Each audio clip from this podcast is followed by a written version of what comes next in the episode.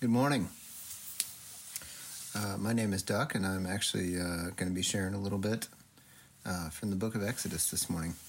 Um, our primary text will come from Exodus chapter 17, verses 1 through 7.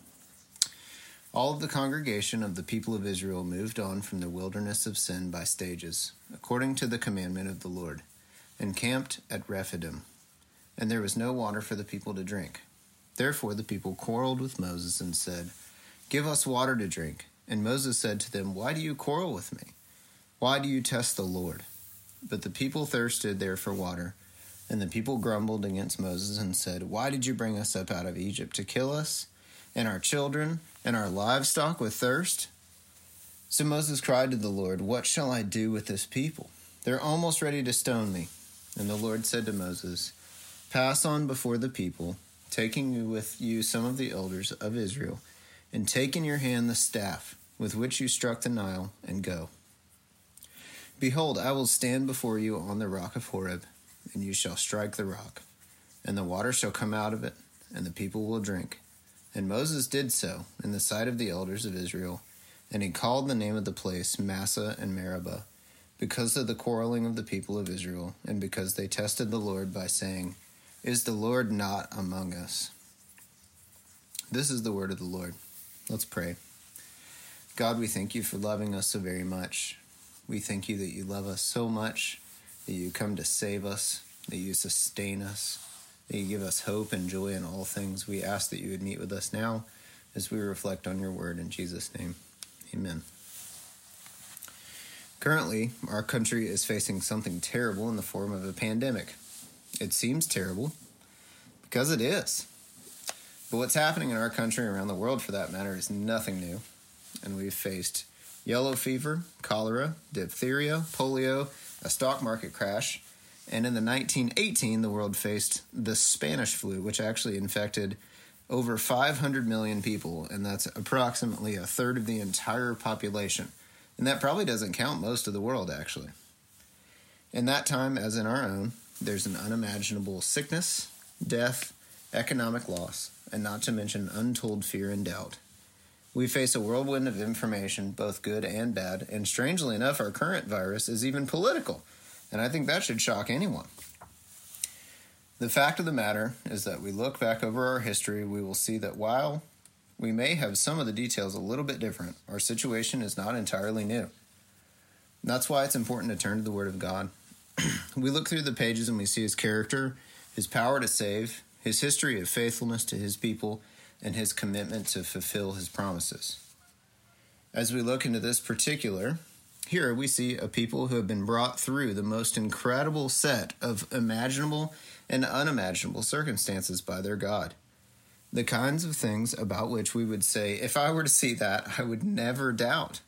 We have a tendency to say that so much in our hearts and they had seen everything, but let us be careful, because we're not so much different from them.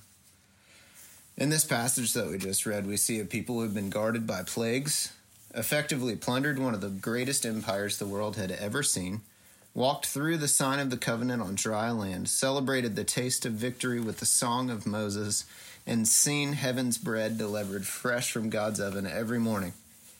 But as the ink just started to dry on chapter 16, we turn to chapter 17. And in verse 1, we read again all of the congregation. They moved from the wilderness by stages according to the commandment of God. They didn't come up with this on their own, God led them. They camped at Rephidim, and there was no water. The people quarreled with Moses. They said, Give us water to drink. And Moses said, Why do you quarrel with me? Why do you test the Lord? But the people thirsted there for water, and the people grumbled against Moses and said, Did you bring us out of Egypt to kill us and our children and our livestock with thirst? And so Moses cried to the Lord. He said, What shall I do with these people? The people move on with the Lord's leading. They do not move on on their own. And as they move, that they find that they are thirsty, which you would too if you wandered in the desert. When they see that they don't have any water, they respond with fear and accusation. It's striking how quickly their hearts turn, how quickly they forget the Lord's provision, Maybe this is why we are instructed to pray for daily bread, that will be in a daily routine of dependence on His provision. The people find that they have no water, and the accusations begin to fly. It happens in verse 2. Moses said, Why do you grumble with me? Why would you test the Lord? Did you bring us here to kill us? Our children? Our cows? This is a ridiculous thing to say to someone who had taken care of you at every turn. Also, why would anyone take you out in the middle of somewhere just to leave you? I feel like at this moment must have, Moses must have felt kind of like Jesus when he talked to the Pharisees. He says to them, For which of my good works would you stone me? because at this time the Lord had showed himself to be faithful. He loves his people. He loved his people, and he always will. So Moses goes to God God, what shall I do? They would kill me. And the Lord says to Moses, Pass on before the people, take with you some of the elders of Israel, and take in your hand a staff with which you struck the Nile, and go. Behold, I will stand with you before on the rock of Horeb, and you shall strike that rock, and water shall come out of it, and the people will drink. And Moses did so in the sight of the elders of Israel, and he called the name of the place Massah and Meribah, because of the quarreling of the people of Israel, and because they tested the Lord, saying, Is the Lord among us or not? Moses says to God, What do I do? And Moses said, Hey, take that staff that I've given you. Take those elders, go to this rock, and strike it. Then water will come forth. I mean, does that sound nuts or what? The word says that Moses did so, and the place was called Testing and Quarreling. Now, what do we do with this? Why would Moses hit a rock? Why was God standing on it? The rock is not just a rock, as most of the things in the Bible are not just what they look like, but also signs of something else. We are to see in this moment a witness stand, like in a courtroom, where someone is standing trial for their deeds. Their accusations are read, the evidence is weighed, and the verdict is handed down. We see in this picture one of the first visions of what will come to the Christ in his work on the cross for us. Effectively, in this moment, God is standing trial. People cast all of the blame and angst, and they brought their accusations then, and they bring their accusations now. A few thousand years later, our Savior Jesus was led and raised upon another rock. He was tried and found guilty of crimes that he did not commit, and he was struck and as he was struck, the blood and the water flowed, which was for us to be forgiveness. When Moses struck that rock, life giving water flowed. In our current time, there are so many accusations made at God and his plan and power, and recently, even the mayor of New York City was cited saying that it was not God to be credited uh, for making their recent decline in sick numbers go down, but only due to their own efforts. I have actually a very close friend whom I love very dearly that has led a life of blatant rebellion lately. And he has boldly posted a sign reading, Where is your God now? on his social media page. It breaks my heart. When I was in high school, I met a young lady that broke my heart when I heard of her tough life leading up to that point. I tried to reassure her of the love of God and his plan for her, and she delighted in telling me that she couldn't wait for the, di- the day that when she died, she would stand and spit in his face and finally have a chance to tell him all the ways that he had ruined her life. We see in this moment a God who would stand up to their accusations. We also see in this moment that we have an advocate.